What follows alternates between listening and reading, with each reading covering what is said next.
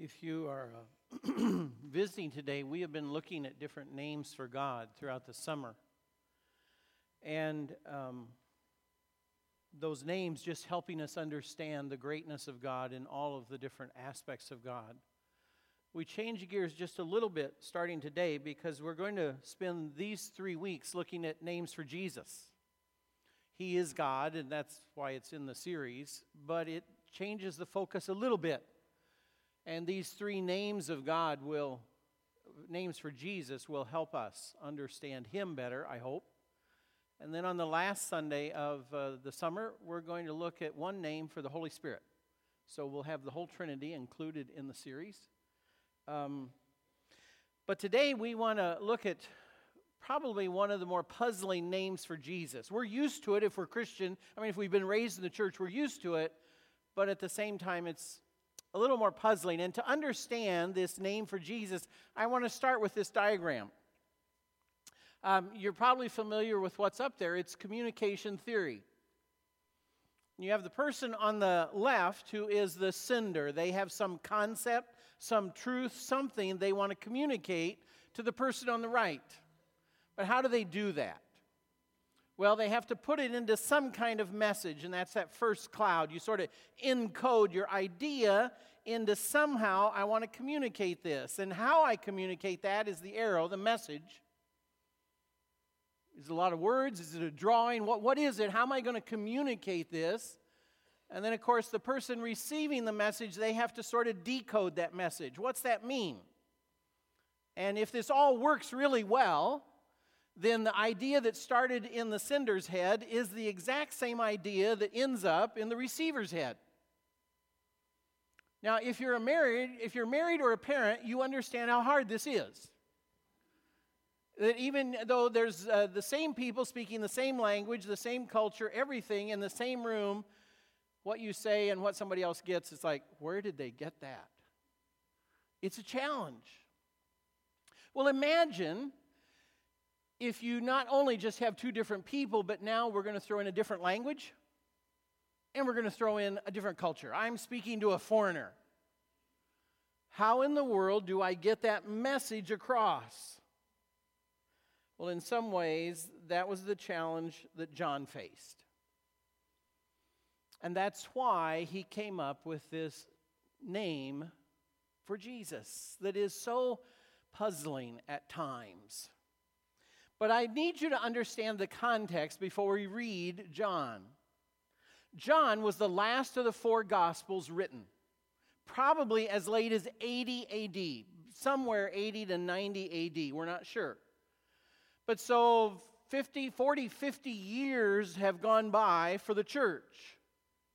Mark probably was the first gospel written. Matthew, Luke, those have been out for a while. But there had been a huge change in the church. It was no longer Jewish. If you think about it, when the church began, if you look at the day of Pentecost, Acts 2, you pretty much have a 100% Jewish crowd. You have all the disciples are Jewish, and the message is Jewish. Jesus is the Messiah. And you killed him, but all of our Old Testament scriptures pointed to him, and, and the whole thing was Jewish. The problem is, by 80 AD, the church had become almost totally Greek, Gentile, non Jewish. I read one commentator this week getting ready for the sermon, and he said, By this point, for every Jewish Christian, there was probably a hundred thousand Greek Christians. That was how much it had changed. But there's a problem. Remember that communication theory? I'm Greek. I have never touched a Greek, a Hebrew Bible. I've never sat in a Hebrew synagogue. You mentioned the word Messiah. I have absolutely no clue what you're talking about. I don't know one word of the Hebrew language. If there's a bunch of the Jews living in my city, I never go into their market, their area. I, I don't go down the streets they live on. They are totally separate.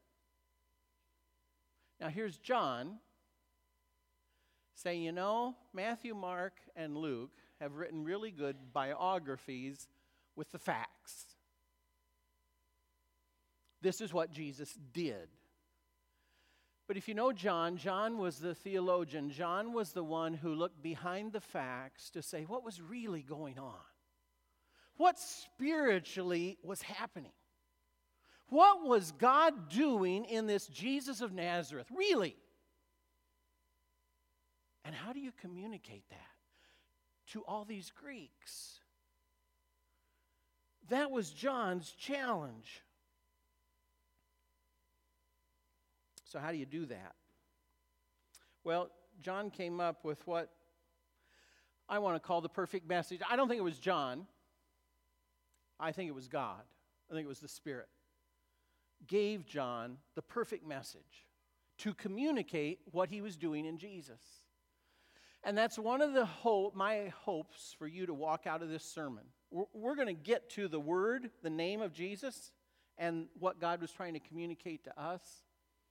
But the first thing I want you to walk out of today, uh, if I do, if I can, is you're going to walk out and say, God is amazing. He is just amazing. With the idea he gave John to communicate what God was really doing in Jesus. Because John was given a name that would perfectly communicate Jesus to both the Jews and the Greeks and it would work for both of them, and they would both get it. And that name was Logos, Word. Jesus is the Word from God. Now, why do I say that? Well, I need to give you a little background. Word for Greeks and why it was so important for them. About 500 BC, so that's a long time for Jesus, a Greek philosopher Heraclitus. I know that's right on your name. Any of you looking for a name for a baby? It, I recommend it.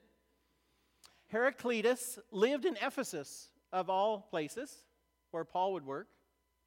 And he came up with this way to explain life. And it really caught on and became pretty much universally accepted. And the concept was that life is chaos. Things are always moving and changing, and life is just sort of flowing on and, and it's not predictable and it's not linear. It's just all this stuff is moving. However, all of this moving stuff is not chaos because the gods have spoken into the chaos and the word of God, God's, the logos of God, brings order to this chaos this logos from God, this word from God, gives direction and gives order to what would normally be chaos. It is this word, this reason of God, this power from God that directs all this chaos. Logos was the mind of God controlling the world and our lives and everything we see in it. The Word of God. John comes along and says, You're right. There is a word from God. Let me tell you about it. And the Greeks were like, Oh, oh, word of God. I get that. Really? Messiah, clueless. Word of God? Oh, I got that. But now here's what's really cool and why I say God is so awesome.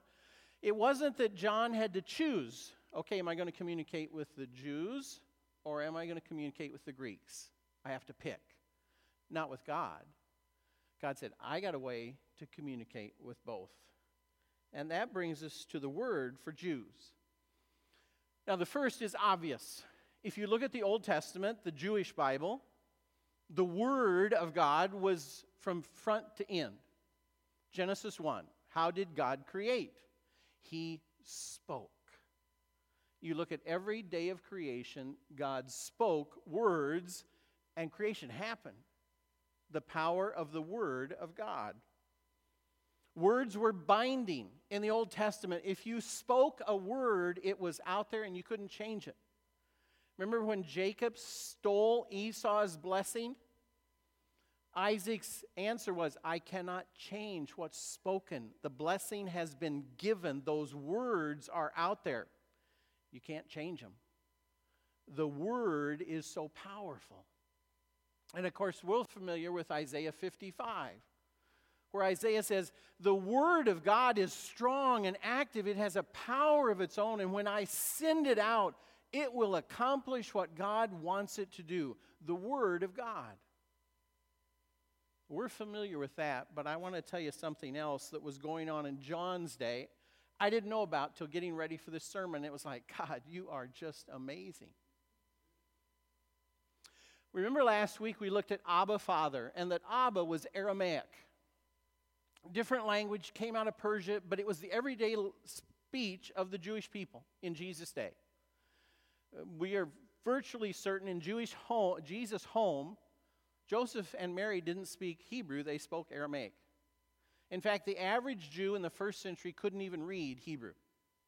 They went to the synagogue, and the scribe or the priest or the rabbi read the Hebrew Bible, but the average Jew couldn't.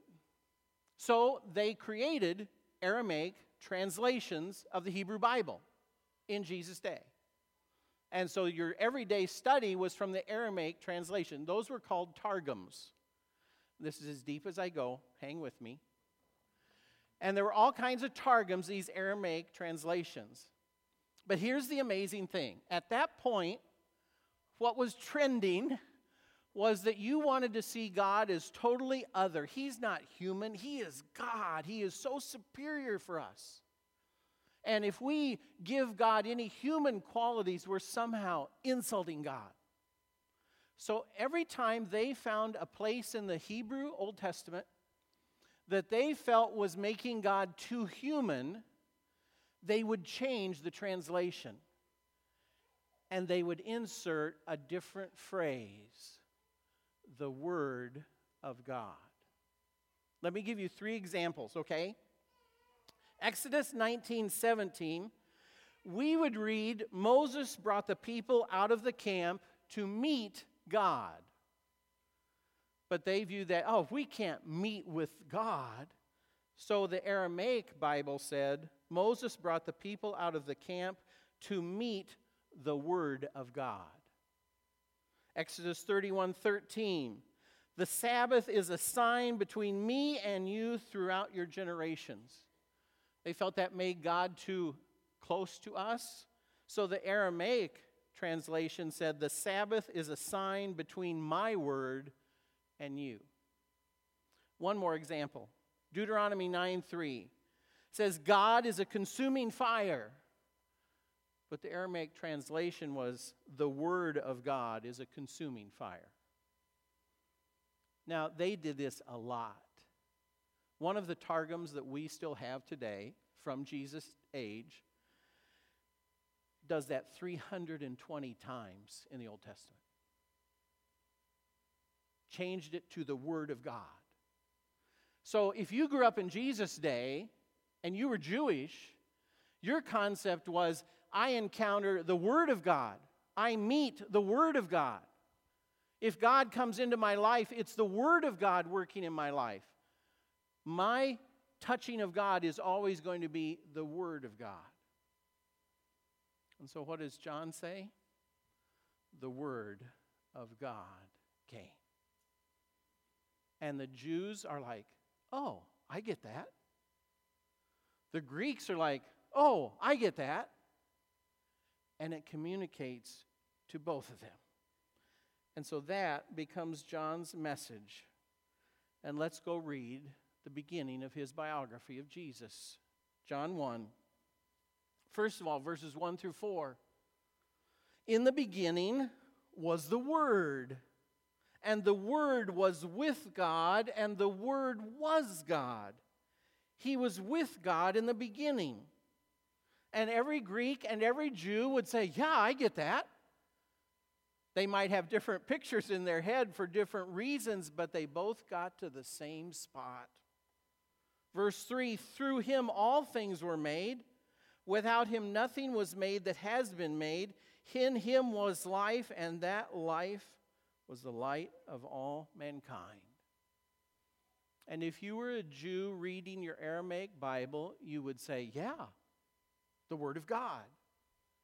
And if you were a Greek who had studied Heraclitus, you would have said, Yeah, the Word of God brought order out of chaos. And that would have all been there, and you would have all been right with John, and you would have nodded your head. But that's why we need to go down to verse 14. Because as John continued, he said, The Word became flesh and made his dwelling among us. We have seen his glory, the glory of the one and only Son who came from the Father, full of grace and truth. And that's where John threw them all a curveball. The Word of God took on human form and lived among us. And we know him. His name is Jesus. And that's where their jaws would have dropped. God came here. The Word of God took on human form. And John had drawn them in to explain to them what, Jesus, what God was doing in Jesus. And he did it in a way that they all got. Because God had given him the perfect name for Jesus that would communicate to all the cultures in the first century Word. That word is still what communicates with us. And that's really where I want us to get to the, in a sense, the rest of the sermon. What was God trying to communicate with us? Not just the first century Jews, not just the first century Greeks, but with us. And I'd like to throw out some ideas. I, I think the first thing that the word communicates is the why. In Jesus, we see this communication from God, and it, in a sense, it reveals God's heart. We learn the message, we learn how much God cares for us. Philippians 2 is to me one of the most beautiful snapshots that says Jesus was not willing to hold on to his godness, but he emptied himself and took on human form and even became a servant. And we see God's heart. That's what he communicates to us through the word. How much God wants to touch us, how much God wants to reach out for us.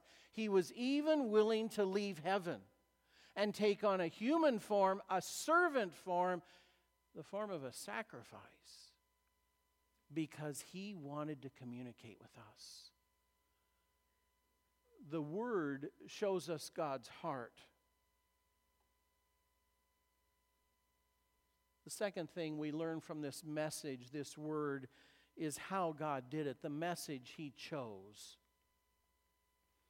He didn't just send us written documents about God. He didn't just send us prophets to tell us theories about God. He said, I will come near, Emmanuel, God with us. I will come in human form so you get me crystal clear. Repeatedly, Jesus says to the disciples, If you have seen me, you have seen the Father. You, you know God, not theory about God, not the words of prophets about God, not what Moses saw on the mountain and is relating to you secondhand. God said, I want all of you to see me face to face. And I want that bad enough, I will come to earth as a human. But God doesn't just communicate about us, He communicates about humans. Because Jesus is human. And so in Jesus, the Word, we don't only learn about God, we see humans as we were meant to be. The truth, and we all see it in life today, we have now lived for generations and generations since Adam and Eve, the first humans. And even they were not perfect. They started that way, but quickly lost that. So, what does it really mean to be a human? We use that as an excuse, don't we? Well, I'm only human. I think that should offend God. Because I think God says, no, you're not. When you act like that, whatever that is, you are less than human. Because from His perspective, He created us perfect too. And we've suffered rust and corrosion and corruption and every kind of vile thing you've ever seen. And so, what covers us and what we look at is not what it meant to be human. It's not God's original design. But in Jesus, God says, Let me show you what I meant. Let me show you what I wanted you to be like. And we get to watch God in human form re educate us about hum- what humans can be. And everything from Jesus' wisdom to his compassion to his sense of humor to his enjoyment of relationships and his desire to help those who are in need or helpless. We see all of this in Jesus and we realize that's what humans can be. And God is communicating that to us through a living example. We talk about the value of multimedia messages. Jesus was the ultimate multimedia message, a living, breathing human to teach us all of these things. He is the perfect message. And so then, of course, the question becomes what did Jesus want to tell us? What did he want to communicate to us? I'd like to just list a few things one, we've already talked about it who God is, the identity of God. Jesus came to communicate and clarify for us what God is like. And there was so much he was correcting from what the Jews were teaching in that day. They had made God a distant, legalistic judge, and Jesus said, He's your father. We looked at that last week. He wants to be Abba to you. That's who God is. Jesus also wanted to communicate the identity of humanity, and we've just talked about that. He wanted to show us what it means to be human.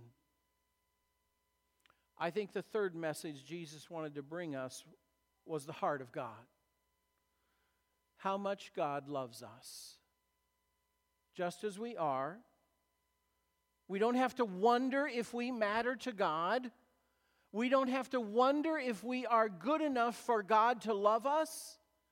In Christ, He proved through His life, His birth, His life, and His death that even while we are still sinners, Christ died for us. How does God feel about us? We know because of Jesus, He loves us. We matter to Him. We are precious in His sight. He views us as His children. Even if we play the prodigal and run away, we are still His child.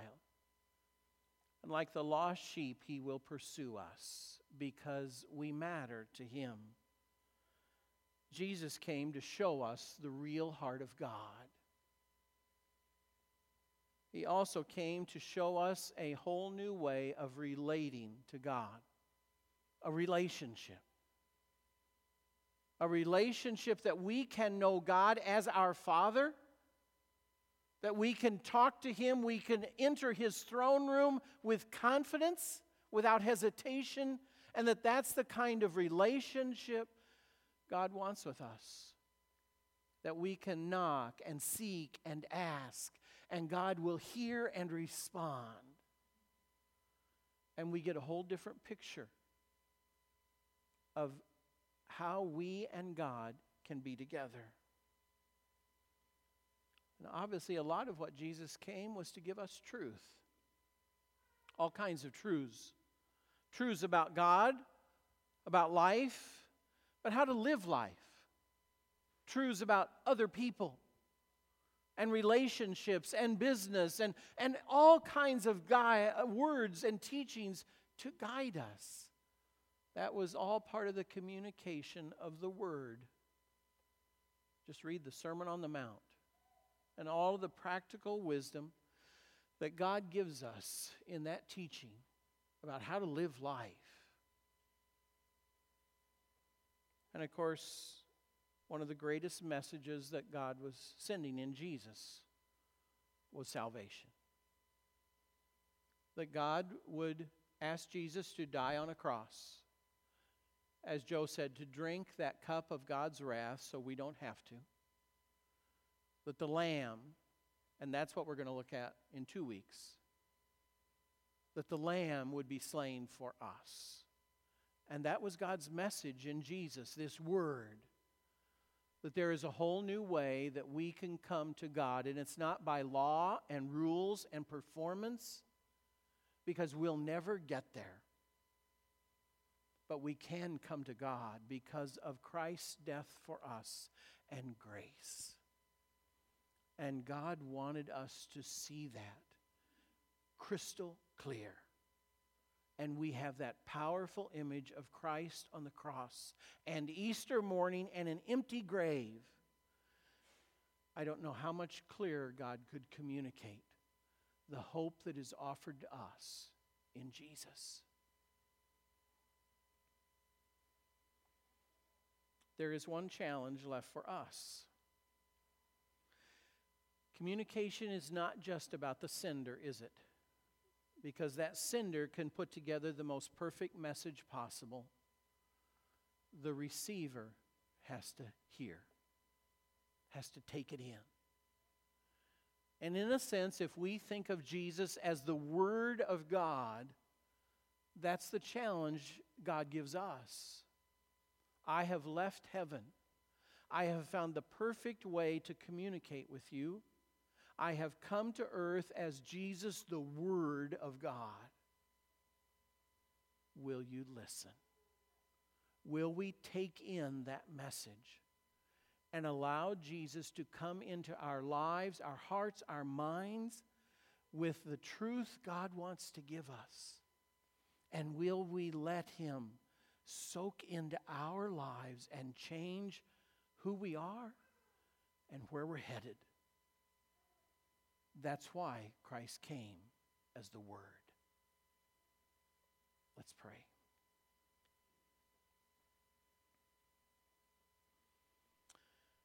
God, you are so amazing. I thank you for how you guided John and how appropriate the name word is for Jesus. But, Father, no matter how wonderful that message is, we have to take it in.